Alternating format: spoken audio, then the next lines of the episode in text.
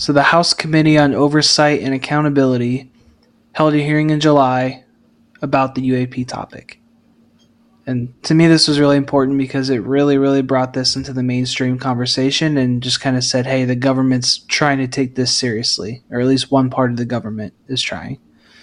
And the three witnesses who testified were Ryan Graves, who's a former Navy pilot, and he's now the executive director of Americans for Safe Aerospace. You also had Commander David Fravor, who was also a former Navy pilot, who had a firsthand encounter with a UAP in 2004. It's called the Tic Tac incident. You can Google it. There's lots of stories, lots of evidence around that. And then the third witness is probably the most interesting and the newest person to come out. Uh, his name's David Grusch. He's a former National Reconnaissance Officer representative, and he was a part of the Unidentified Anomalous Phenomena Task Force. So I think this hearing was pretty much spurred by David Grusch coming out with some some pretty intense claims about UAP. So before this hearing took place, actually a year prior, David Grusch filed for whistleblower protections as he started to testify to the intelligence community inspector general. Um, his first public appearance was with Ross Coulthart on News Nation. There was a long form interview, it was like 45 minutes or so, and Grusch made a lot of claims, but he was pretty quick to steer clear from specifics because of his whistleblower protections and a lot of his information he has is still classified and national security secret clearance. Yeah, yeah, exactly. Um, but Grusch's credibility. Go ahead, mom. I was just going to ask, um, why did David Grusch feel the need to be a whistleblower on the topic? For those that may not know. Okay, so so long story short, this is why Grusch felt the need to come out as a whistleblower and testify to Congress. So this is a quote from his opening statement at this hearing. I was informed in the course of my official duties of a multi-decade UAP crash retrieval and reverse engineering program to which I was denied access to those additional read-ons. I made the decision based on the data I collected to report this information to my superiors and multiple inspectors general, and in effect become a whistleblower. As you know, I have suffered retaliation for my decision but I am hopeful that my actions will ultimately lead to a positive outcome of increased transparency. Thank you. I'm happy to answer questions. So, in a nutshell, that's why he came forward. But what's interesting about David Grusch is that he got into this topic because he was asked by his government agency he worked for, the National Reconnaissance Office, to become their co lead in the UAP task force. And through this, he started talking to people who know a lot more than he does. People started seeking him out to give him classified information about where material and craft and potential non human biologics are being kept. So, although it's really interesting and he seems to be a fountain of knowledge as far as UAP and what the government has been hiding or working on over the course of the last hundred years, it's unfortunate that it's all secondhand information. He hasn't claimed to have seen anything firsthand. Um, Mom, what do you think? Do, do you think that makes him a little more hard to believe? I know a lot of people feel that way. That you know, well, it's secondhand knowledge. What's he know? Who is he? Well, I'm personally, I don't make it I don't think that makes him less credible credible because that was his job to talk to the people who did know and to to document that and to learn that. So for me, I I don't feel that way, but I know there are a lot of people who do, for sure. Yeah. Um, so Grusch did also serve in the military. He was in the U.S. Air Force, and he's always worked in intelligence with the Air Force. So all three of these these witnesses that were testifying in the hearing, They all come from military backgrounds. So I think it's pretty important to note that. Um, Grusch claims that in 2019, the UAP Task Force director tasked him to identify all special access programs and controlled access programs that they needed to satisfy the congressionally mandated mission of the UAP task force. So, as he started digging into these access programs and he was being denied access to get read ons to get into them and find out what they're all about, I think that was Grusch's first red flag that he needed to dig a little bit For deeper. sure. To, for those offices to tell him, as a part of the UAP task force, that he didn't have the right to know was crazy. Hmm And what a couple lines from his uh, opening statement as well that are pretty interesting. He does say that uh, many of, let's see, I've been, I've Cut. been give, sorry, yeah. so Grusch says that his testimony is based on information that he was given by individuals with a long-standing track record of legitimacy and service to this country, many of whom also shared compelling evidence in the form of photography, official documentation, and classified oral testimony. So, we don't know what pictures or videos Grusch has seen, Because he couldn't share that but in an unsecure situation as the hearings were. Mm-hmm. Yep. But I would hope he's shown those photos to hopefully the at least the inspector general and the intelligence community, Right.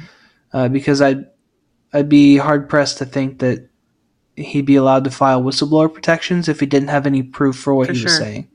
So I know we'd all love for someone to just open the Pandora's box and and just let us see everything that Grusch is talking about. To me, that'd make it easier to believe everything he's saying. But just on the surface of it, I'm probably 75% bought into what he's saying, but 25% of me is still a little wary because I like to see proof. And it sucks that I can't see this proof. Yeah, I guess so. Uh, so a couple notable points from during the hearing uh, that we should probably bring up. Uh, Grusch was asked if he either knows about or was told about any individuals who may have been threatened or injured or killed to try to protect some of this information from coming out. And during the hearing, Grusch's response was he can't answer that question because of the ongoing investigations with the inspector general. But an answer like that leads me to think that he does know something. Grusch also made the point to say that he doesn't know who it was, but over the course of him coming out and going public and getting some of this information in the limelight, he did make a point to say that whoever this shadow entity might be within the government or who's really trying to pull the strings and keep all this secret, he claims that they did some things to him and his wife that just sent a message like, "Hey, we're watching you," or "We have access to where you live," and um, I think that's pretty telling, pretty shocking. I hope it's not Um, true. Well, I'm sure it's true. Um, of course, I don't know proof because he can't talk about it because the investigation is still ongoing on what happened to him and his wife. So there have been more recent interviews and articles regarding those statements um, where he has kind of elaborated not not in detail because he can't but that again people have been hurt threatened and or even possibly killed over keeping these secrets. Hmm yeah that's crazy. But if you if you think about who may be behind all the secrecy uh a three letter government agency that um, supposedly and that's how they all started by you know keeping people quiet whatever way they could that's all i'll say Yeah, I mean, or a lot of it could just come down to compartmentalization too. Because the less people really know about the whole picture of what they're truly working on, the easier it is to keep a secret. So, like for example, the Manhattan Project, when you know they were starting to build the the first nuclear bomb, there's some contract facilities that they were doing some work at. Like uh, Senator Tim Burchett talks about Oak Ridge. They're a contractor in his district in uh, Tennessee and he's told stories about individuals that he's talked to that worked there at the time, like a husband and wife, for example, and they work in separate areas of the facility doing different things, and they had no idea that they were working on parts for um, the nuclear bomb, and they they didn't know until after. Yeah, sure. A- And I mean, that goes back to Area 51 and all that, where they say, and uh, where they say, you know, these people were so compartmentalized, they didn't realize the technology and what each other was doing and how how they were working on UFO technology because they were just given a piece or a part to figure this out. They didn't know where it came from that's the way they that is that's the way the government keeps it or that's the way these offices keep it um, help keep it secret that's your right hmm Yeah. Not to mention potential counterintelligence. You know, for every one story that might get leaked Sure. that has some truth behind it, there's probably someone creating three fake stories to put out there too to make it all seem crazy. Yeah. So I think now that the Yeah. the stigma is starting to lift a little bit and we're starting to have some more real conversations about this within the government, it's pretty exciting. And you know, Senator Tim Burchett, we keep talking about him as being a major proponent for disclosure. So when the National Defense Authorization Act for fiscal year 2024 was starting to go through its its amendment process and its ratification process in, in the government, uh, Burchett he pushed through uh, or proposed five amendments to the NDAA, and one of those amendments is titled UAP declassification.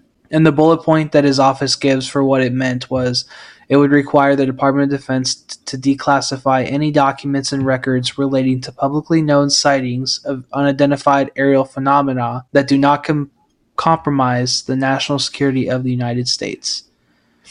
Uh, unfortunately, his amendments to the NDAA were not uh, approved. Um, it really sucks because it seems like every time someone tries to make a step in the right direction towards disclosure, there's always someone to back it down. Uh, Grusch did go on Joe Rogan's podcast and he, he was talking about this exact issue and he referenced uh, two senators, both named Mike. He made a joke about having an issue with Mike and Mike. And one of those Mikes is uh, he's from the district in Ohio of the Dayton area. And anyone following UFO lore has always heard a bunch of stories about Wright Patterson Air Force Base and that it potentially got its start with housing some of the wreckage or potential bodies from the Roswell crash. And of course, Mike, it's Mike Turner and Mike Rogers. I don't remember off the top of my head which one is from that area in Ohio. Mike Turner, representative from Ohio. He's in the 10th district. He was one of the two Republicans to vote no to these amendments to the NDAA. So obviously, Dave Grusch was talking smack about them on Joe Rogan's podcast, and he he made the snide comment. Who knows how true it is, but he claims that part of Mike Turner Mike Turner's donor pool is Lockheed Martin, and Mike Turner comes from the same district where Wright Patterson Air Force Base is located. So his theory is Lockheed Martin was trying to get Mike Turner to to vote this down just to keep from disclosure really coming out there. Mom, does that sound a little too tinfoil hat? no i so from what i'm reading.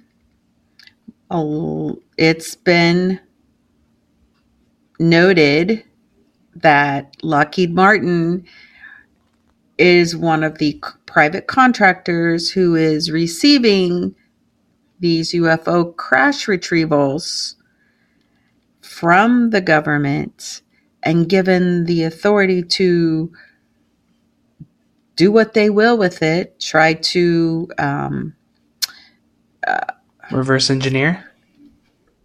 yes, reverse engineer it. What can we figure out about this? And then I just heard today that if they re-engineer whatever they can re-engineer and remake or reinvent or invent from those that technology, then they turn around and sell it back to the hmm. government. So Lockheed Martin and those contractors don't want the public and everybody to know what we're finding and what we have because they wouldn't be able to make money off of it. Yeah. I don't know. Yeah, the U.S. government seems to be a pretty good number one customer to have too. Yeah, so uh, pretty wild claim. I shouldn't say wild. Pretty strong claims from David Grusch to even go there on the Rogan podcast. You got to think the Joe Rogan Experience show is probably one of the most listened to podcasts, if not the most listened to podcast. So uh, it just brings a lot of attention to the potentially true, potentially untrue claims that he made on the show. And who did he say, Logan? Who told him about Lockheed Martin? The late um, Senator. Mm-hmm. Senator Harry Reid. Yes, Harry Reid. Yep. So Harry Reid was big on the UFO subject when he was uh, in the Senate. Uh, unfortunately, he's recently passed away. But Grusch was able to sit down with him in his home and have a pretty long conversation about this whole thing. And Harry Reid did tell David Grusch that Lockheed Martin currently is in possession of some sort of extraterrestrial vehicle. Uh, who knows if it's true or not? We have no factual evidence to back that up. This is all theory based and deductive reasoning. But one of Grusch's interesting claims he did make during that show, too, was that the government's big reason for not wanting any of this to come public, or a pretty large reason, would be that the government would be telling on itself for committing some pretty strong white collar crimes with not going through the proper government contract bidding process for all these private contractors to take possession of this material and have the opportunity to, like you said, mom, re engineer, repurpose, reinvent to sell back to the government for a large profit. True. Now, yeah, that'd be a big deal, but I don't see that as being bigger of a deal than you know admitting that there's some sort of extraterrestrial presence on Earth. I think the fear of criminal findings would be m- minuscule in the government's thinking and reasoning for not making things public. I think they're I think that maybe besides national security, the the fear that I think we've mentioned it before, um, you know, studies and thinking about what the public reaction would be uh, to what they may know, um, and what we would learn from that. You know, I don't know. Yeah, I feel like there's some. I feel like a lot of people think that's a bigger concern. You and I do, and I think anyone in our you know just know. regular people would think that. Yeah. But I feel the like there's a lot of government always has people who think, you know, it seems like whatever we find out, we're still going to have to get up and go to work and school and everything else the next day. So, you know, what could it change? Well, it could change a lot. It could change, um, and we may have mentioned this before, it could change our economy. Um, if there's really a way to reduce our fossil fuel need, what would that do to our economy and the oil that companies that back our political um, agendas and things? I, you know, that could be huge. I don't know. it, it was funny that you said, "Okay, we find out we're not alone, but we still have to go to get up in the morning, go to work, go to school, take the kids to daycare, all the normal stuff we got to do." But I think from the government's perspective, they see it as if everyone finds out that aliens have invaded Earth and they're either walking among us or they're abducting us or creating crop circles and mutilating cattle, whatever they're doing, I think the government's assuming that we would just stop doing all the stuff we typically do and that the economy would shut down and that the country would essentially not be productive at all. We I think we all know I think we all know these things are happening and um if they've been doing this for thousands and thousands of years, which a lot of things point to that direction, why would we why would we stop living our lives like we are? We we still got to live, we still got to eat, we still got to pay for things. We I mean, we still have to raise our kids and you know, mm-hmm. you can't just go hide in a bunker because there's there might be visitors from somewhere that have been doing it forever. I don't know. I don't know. I don't think the majority of people would stop living their lives. Mm-hmm. And I don't, I can't see a real, I can't see that people would really think that. I don't know. Unless there's way more to it, you know, and we know there are people who think there may be way more to this whole thing, like, you know, that would change our religious beliefs and things like that. Um, now that that could lend itself to some changes, but we again, we still have to live our lives. So I'll try to put in perspective like this. If you're scrolling on social media or you come across a new podcast episode and you click play and you read or hear this somewhat outlandish story of someone having aliens show up in their bedroom at night, take them up into their craft, fly away and, and do all sorts of crazy stuff and then they wake up and all of a sudden they're in their bed again and six hours have passed they lost all that time. If you hear that story or read that on social media somewhere there's probably a little bit of you that might be intrigued but a larger part of you would be like mm, sounds kind of crazy there's no proof whatever.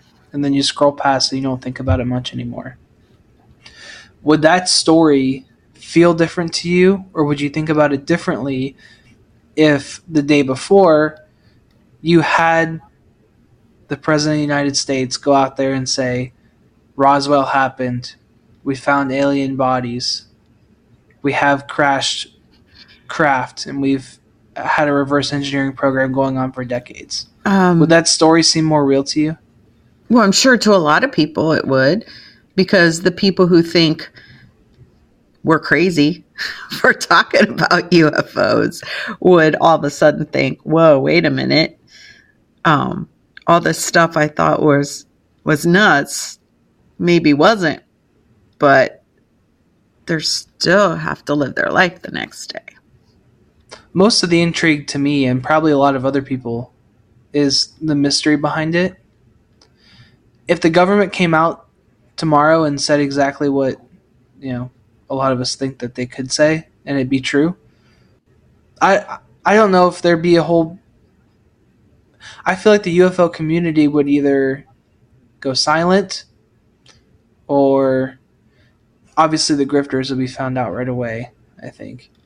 But it wouldn't be as intriguing of a topic anymore. It would turn from somewhat fantasy and fringe and what if and turn very, very real very, very fast. Well, then maybe we'd get the scient- more of the scientific community, um, which there is a lot of uh, of growth of the scientific community really starting to look into this more and study it more. But I think that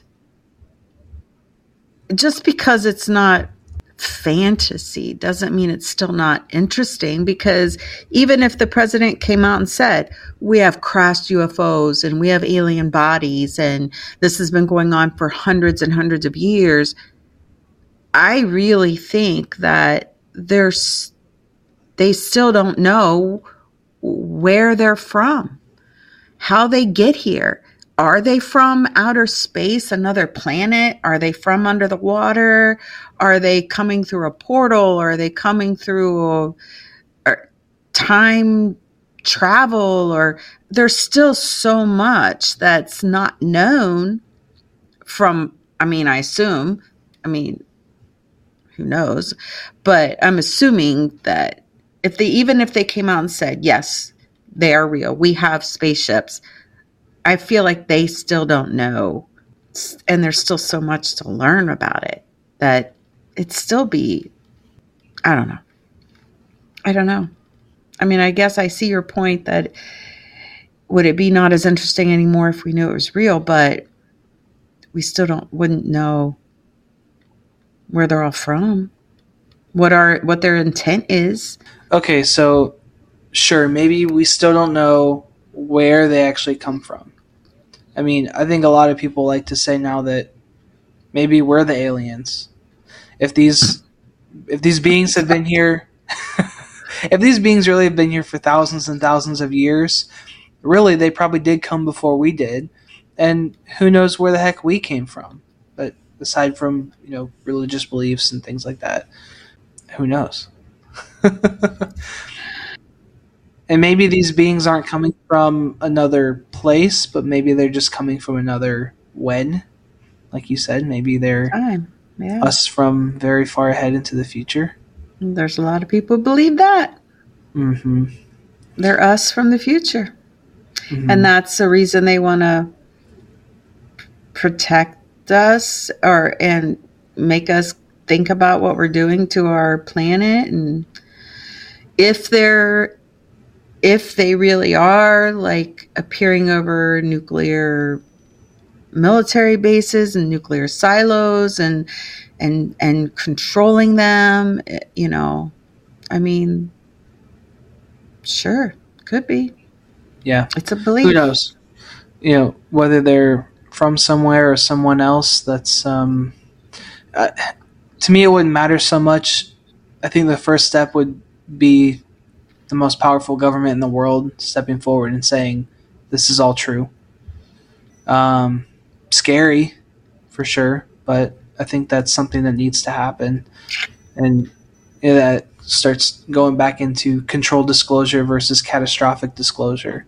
To me that would be a pretty catastrophic form of disclosure. I think if the government were try to do it they would want to try to do it in a controlled manner. Well, and some people will say that's what they've been doing for hundreds of years. Little bits at a time, proving, disproving. Is it true? Are they lying? Well, we did find this. Um, some people believe that's what's been going on for a long time. Controlled release. yeah exactly Would you feel, Logan, would you feel different? Would you be more afraid if if the president did come out and say this is true and we have these spaceships? Would you feel different? i mean i think it's safe to say that that would change the landscape of the world i would imagine that militaries all over the place would start stockpiling more weapons probably more nuclear weapons Why? They're not I mean, what have they done over all these years to hurt anybody? I don't think that point would matter. If if if there was an acknowledgement that it's all true, I don't it wouldn't matter. You could say that they're fluffy kittens and teddy bears flying around in those ships and I don't think it would matter anyway. I just think that most governments around the world would see it as a threat. Or who knows, what if people what if people start getting scared that it's going to escalate any sort of activity that is happening? See, and I feel different. I feel different. I feel like it's been happening all this time. They've never done anything to, as far as we know, they've not caused any wars. They've not damaged anything that's important to us, to our nations, to to any our countries. Why would anyone just because it's proven that they're real, why would that why would they get a fear about that? That seems crazy to me. I wouldn't feel more scared, I don't think, as a person. How would Um, you feel? I feel like, okay, it's, you know, they're being honest with us. Um, and we're not alone and we haven't been for forever. So I would just I don't know. I don't think I'd be more afraid. I don't I don't know why we would need to be. I just don't. And I, I again I feel like again the United States is not the only country who has recovered crashed UFOs, who has who has um, people studying UFOs and UFO sightings. Um, so we're not the only ones that would that need to say this is real. I cannot believe we're the only country that has crashed ships. Um, we know that Russia, China, Japan, probably Aust- probably 99% of our you know uh, countries are aware of them and at in some form or another is tracking them or has stuff to study from them so we're not the only ones. We're not the one. We're if our president says they're real or we have crafts, that's not gonna. I feel like that's not going to create a fear in other countries. Yeah. I guess. I, I, I get I get where you're coming from. I just think that the easiest and most simple answer to a problem like that is to stockpile weapons and try to be ready to fight.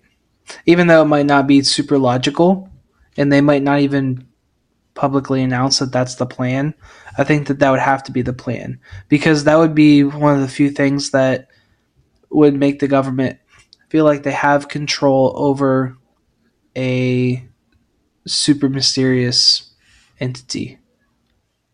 Even if they don't truly, they'll feel like they will. I mean, our government knows already they exist. Are they stockpiling?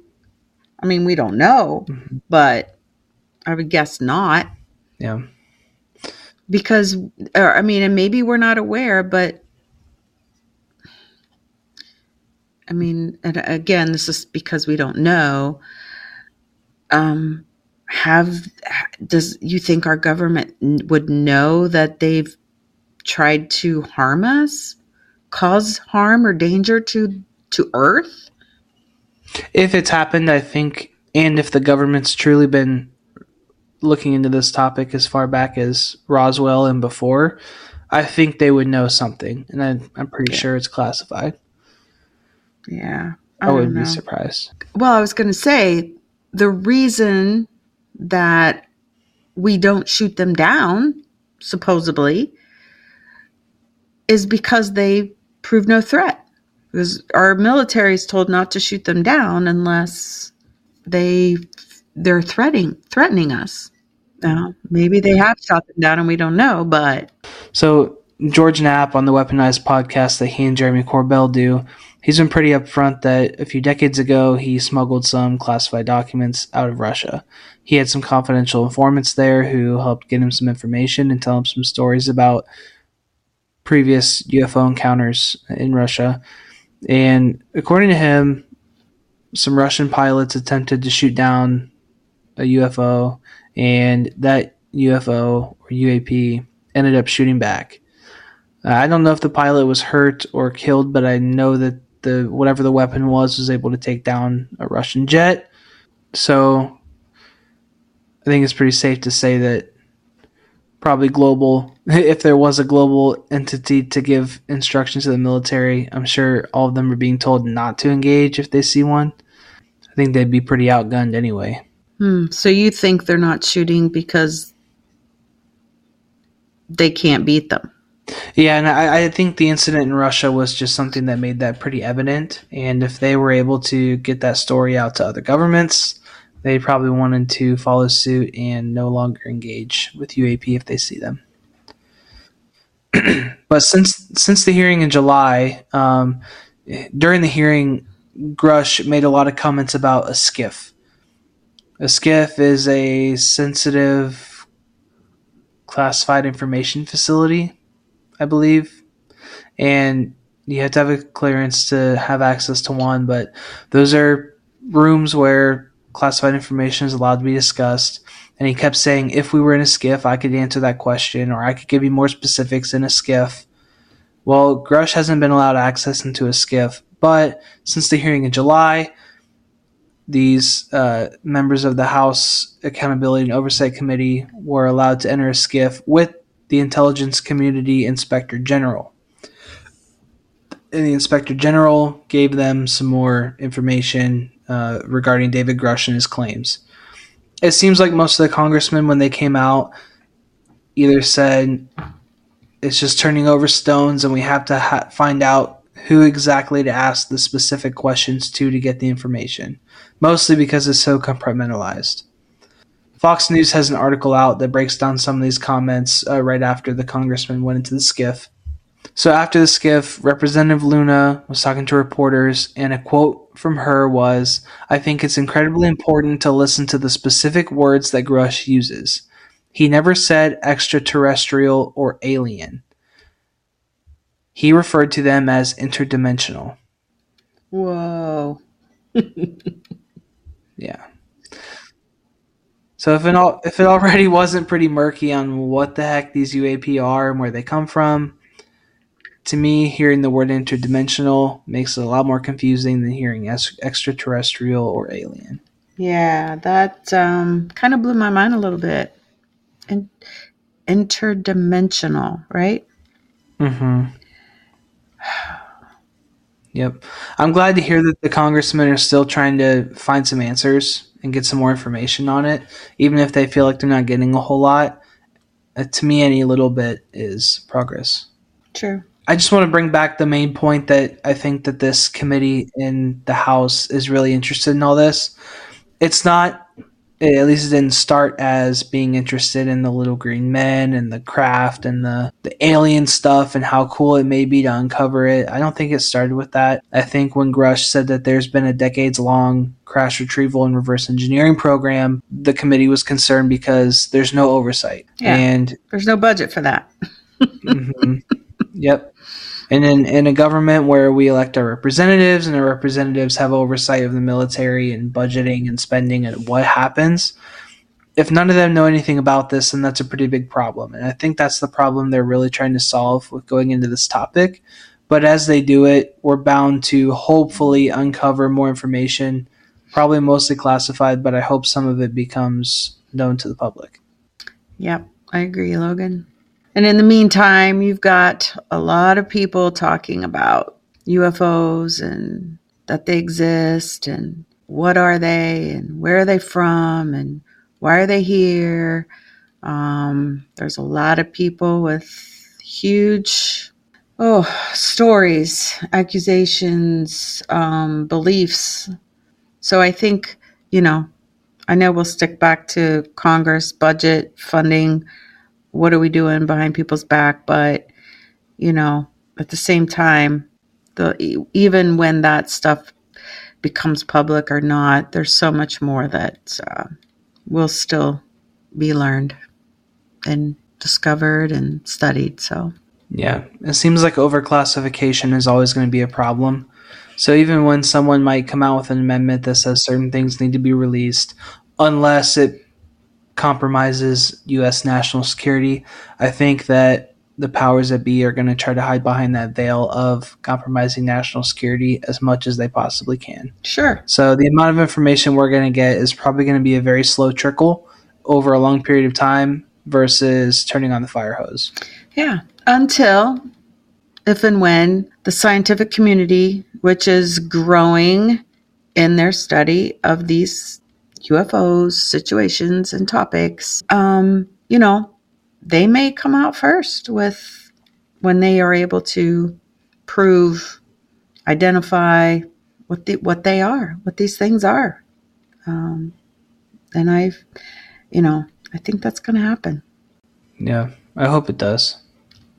Um, but in the meantime, mom, uh, you were telling me a little bit about uh, potential story regarding the Office of Global Access. You want to tell us a little bit about that?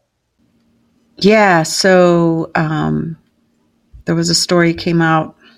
Oh shoot, this week, last week. Um, go ahead. It was it was a couple months ago. Oh, no. We're a little tardy to the oh, party. sorry, tardy to the party. It, Um, it's I think it started on well the the the channel who broke it was Daily Mail. So if you search Daily Mail Office of Global Access, you'll find the original article. But go ahead, mom.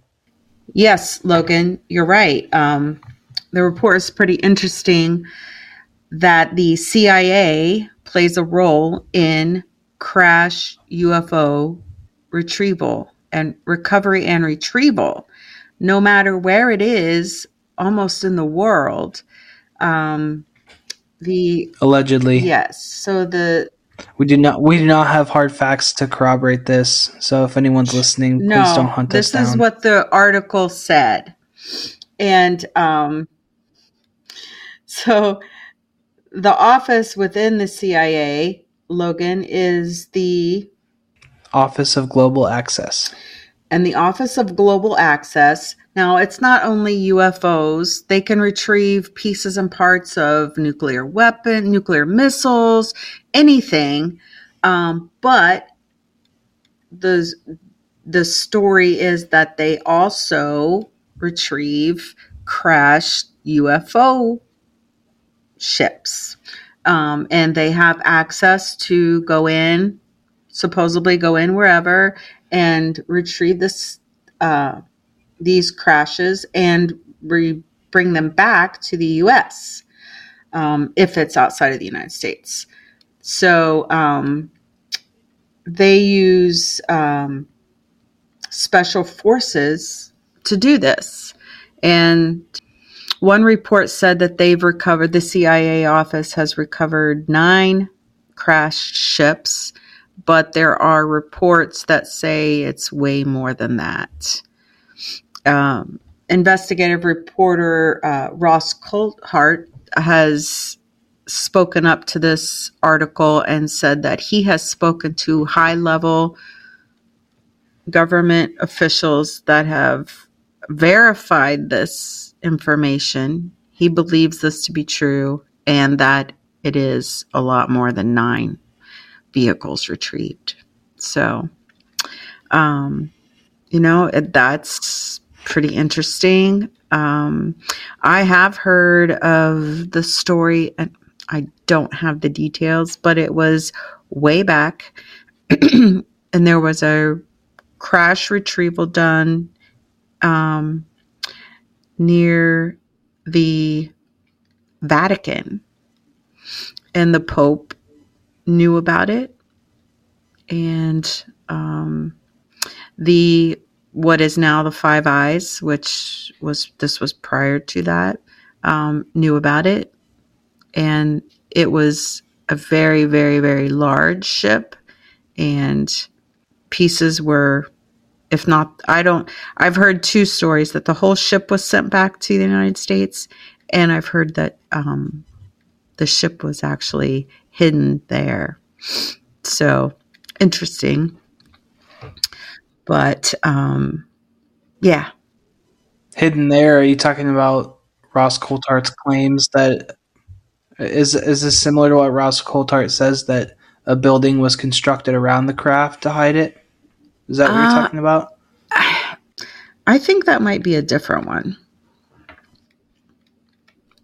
I think some people have said that this one might be um, underground, but I also read that it was brought back to the United States. So, but again, I'm getting off track. But I, I, I think it's um, you know pretty interesting that supposedly this office within the CIA is involved in recovery.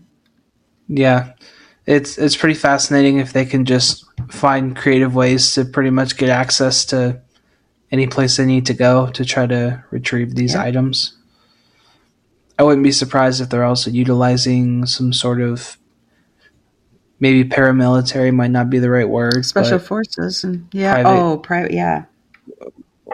I was gonna say like you know if Lockheed Martin and Raytheon have their own private police type forces or military type groups to to go in and do some of this dirty work Yeah, on their don't behalf.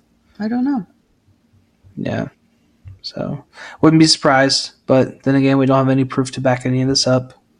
But after the Daily Mail broke this news about the Office of Global Access, I did see a lot of folks posting screenshots on social media that if you try googling that office, that you get no search results. Yeah.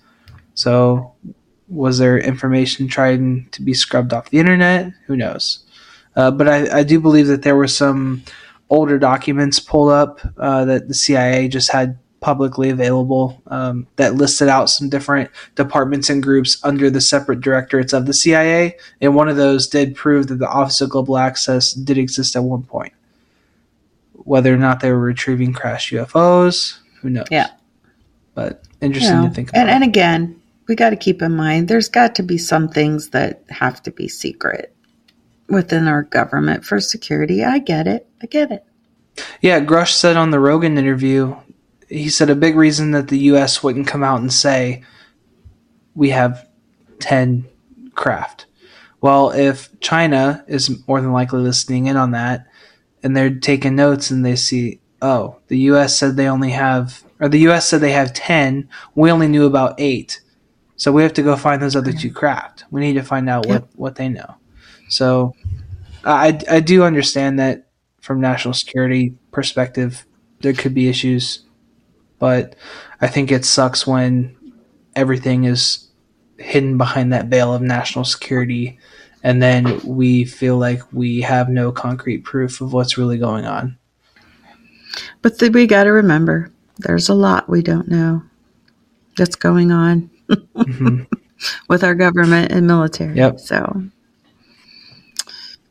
yes, and that's understandable to a certain extent. Mm-hmm. You have anything you want to tease for another episode, or you want to do an outro? Yeah. So I, I'm, I'm thinking, Logan, that you know, what do you think about the jellyfish? the jellyfish is interesting. Uh, Jeremy Corbell, he had a three-part docu series on Tubi, is where you can find it. Uh, I believe TMZ helped produce the documentary, but he unveiled some video footage from U.S. military system. I cannot remember what it's called, but it was a FLIR video, and it showed this blob on the screen that looked like a jellyfish floating around the skies uh, in the Middle East. Over the joint, uh, joint base. Yeah, apparently went right over the base the story for the video goes that this jellyfish thing flew through the air, went to the water, went into the water for about 15 minutes, and then it came back out and flew away. Now, there's only part of the video that's been released. The part of the video that shows it going into the water has not yet come to light, so I don't believe anyone's actually seen it. But on the most recent episode of Weaponized, Corbell and George Knapp did have a former military member on the episode, and he was working at that base at the time of the incident, and he was operating that piece of equipment that caught it on the FLIR footage. And he did, you know, say, "Yep, it's totally real. I saw it." Um, he goes into more detail about what happened on the base afterwards and how the, kind of the whole environment there at the base was changed because of it. I think he started calling it the spaghetti monster. Yeah, that's what some people call it. Now, that guy, you know, he's. I didn't get a warm and fuzzy from him. Now, he did say he worked there then. He did see some of this footage then, and he saw some of the footage that people had recorded uh, and saved because I won't say a lot, but because of what happened after the footage was recorded.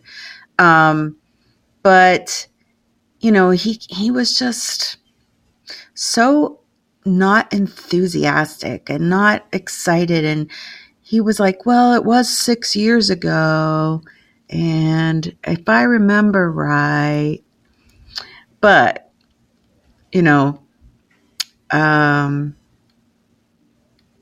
there I will say that there's also proof that this is not the first time this jellyfish um, shaped thing has been seen over the years. What is it, Logan? Back seventy and back in the seventies, there was an article, a newspaper article about. Yeah, seventies like or maybe in fifties. I'm not sure. Yeah, quite a long time ago. So this is not the first jellyfish shaped um, thing that's been seen. It was very interesting. I, I, you know, look it up. We can talk about it more next time. Um, yeah, interesting.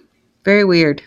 Very weird. Yeah, if you find the Instagram page UFO Secrecy, they they put some other examples of the jelly not that same jellyfish video, but other recordings of potential jellyfish UFO type things flying through the air. He has several, or I shouldn't say he, I don't know who runs the page, but that page has several examples out there that you can go check out. One of them shows, uh, I think, three orbs circling around the jellyfish, and then they, they kind of come back together, and the jellyfish just shoots straight up. Um, some Yeah, people think it looks kind of like poor CGI. Yeah, yeah, and and the yeah, I'm not sure about that one. yeah, the UFO secrecy page slowed it down and showed it from different uh, zoom, uh, different levels of zoom. So it's interesting. It could be fake, but uh, I think the prominent debunker Mick West, he you know every UFO recording that comes out, he typically finds some sort of prosaic reason to debunk it. And I think his reason for debunking this one was uh, he said it looked too much like a bundle of balloons. balloons. And and some people have talked about the one at the Air Force Base. Uh, oh, that's just balloons. But um, there was, yeah. Well, we can give more details later about why a lot of people believe that that could not have been balloons. But I mean, if you really watch it, it doesn't move like like balloons. It's not going up; it's going across horizontal it's not rising and um you know the t- the what would be strings on balloons wasn't moving back and forth like they would it wasn't fo- they weren't trailing behind it right these these tentacle like things are hanging straight down Yeah, much more rigid than just like strings flowing through the Yeah. air. For me, what would really seal the deal is if I could see the footage of this thing entering the water and coming back out. To me, that would be like, I- there's no question. There, this is super unique. This is anomalous. did you see the video i think you were talking about the last weaponized episode um did you watch that all of that video on there where that showed it going over the water I only listened to the audio version, so if they showed something new on that episode, I didn't see it visually. They don't have the clip, like you said, where it goes into the water and comes back out, but it is over the water. It does show it after it leaves the base and it goes over the water. I watched that. So interesting stuff. Um, there's always something new and different. So I have not watched the three part show on Tubi yet. Have you? Um, I've watched bits and pieces. Uh, I've not watched any of it yet. I, want to I, I will that. say Jeremy Corbell has a big um, propensity for the dramatic. He's uh, he can be extremely dramatic. So like, Yeah, everybody that knows him or has listened to him or watched him realizes that. So that's what he does. okay, so to end the episode, I want to get super tinfoil hat, super fringe, just really quick. So Luis Elizondo, we talked about him in our first episode. Uh, big proponent of disclosure. He ran AATIP investigating UFO sightings with military personnel. His lawyer, Daniel Sheehan, has been on Twitter claiming that sometime in early 2024, we are going to be shown a real video of an alien interrogation or alien interview. Yeah. I'm a little suspect on that. So could it be? Well, could it be the video we've already seen that's out there, Logan? I don't think so because that, he obviously that one's been floating around for a while. A lot of people think it's bogus. Some people think it's legit, but I feel like he wouldn't have been referencing. Maybe they're going to prove it's out. real. But that he he I thought he mentioned and maybe I'm wrong, but I thought they mentioned that the same people who were mentioned as being in the room on that video were in the room on this interview, but maybe I'm mistaken. So we'll have to see. I'm curious to hear if it's the same old video or not. If that's true, I hope they can provide some sort of proof that really, really, really lets you know it's true uh, and that it's real.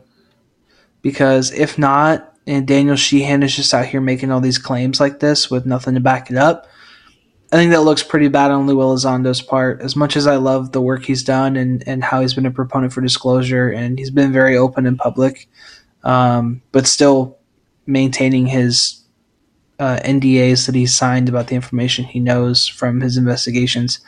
I don't think it makes him look great for his lawyer to go out saying things like that and they be proven false. So I hope that's not the case. True. Well, we'll have to wait and see. Yep. Well, thanks for listening to our long awaited, seemingly information packed episode number three. I'm glad we did it. I, I don't think we should wait that long for the next one. No, for sure. maybe maybe by the time the year ends we'll have a handful of people that actually listen to this as well because i still feel like we're just talking to ourselves That's all right. You got to start somewhere. yep what do you want to say Ah, till next time. we'll be back to blow your minds once again okay bye mom Bye.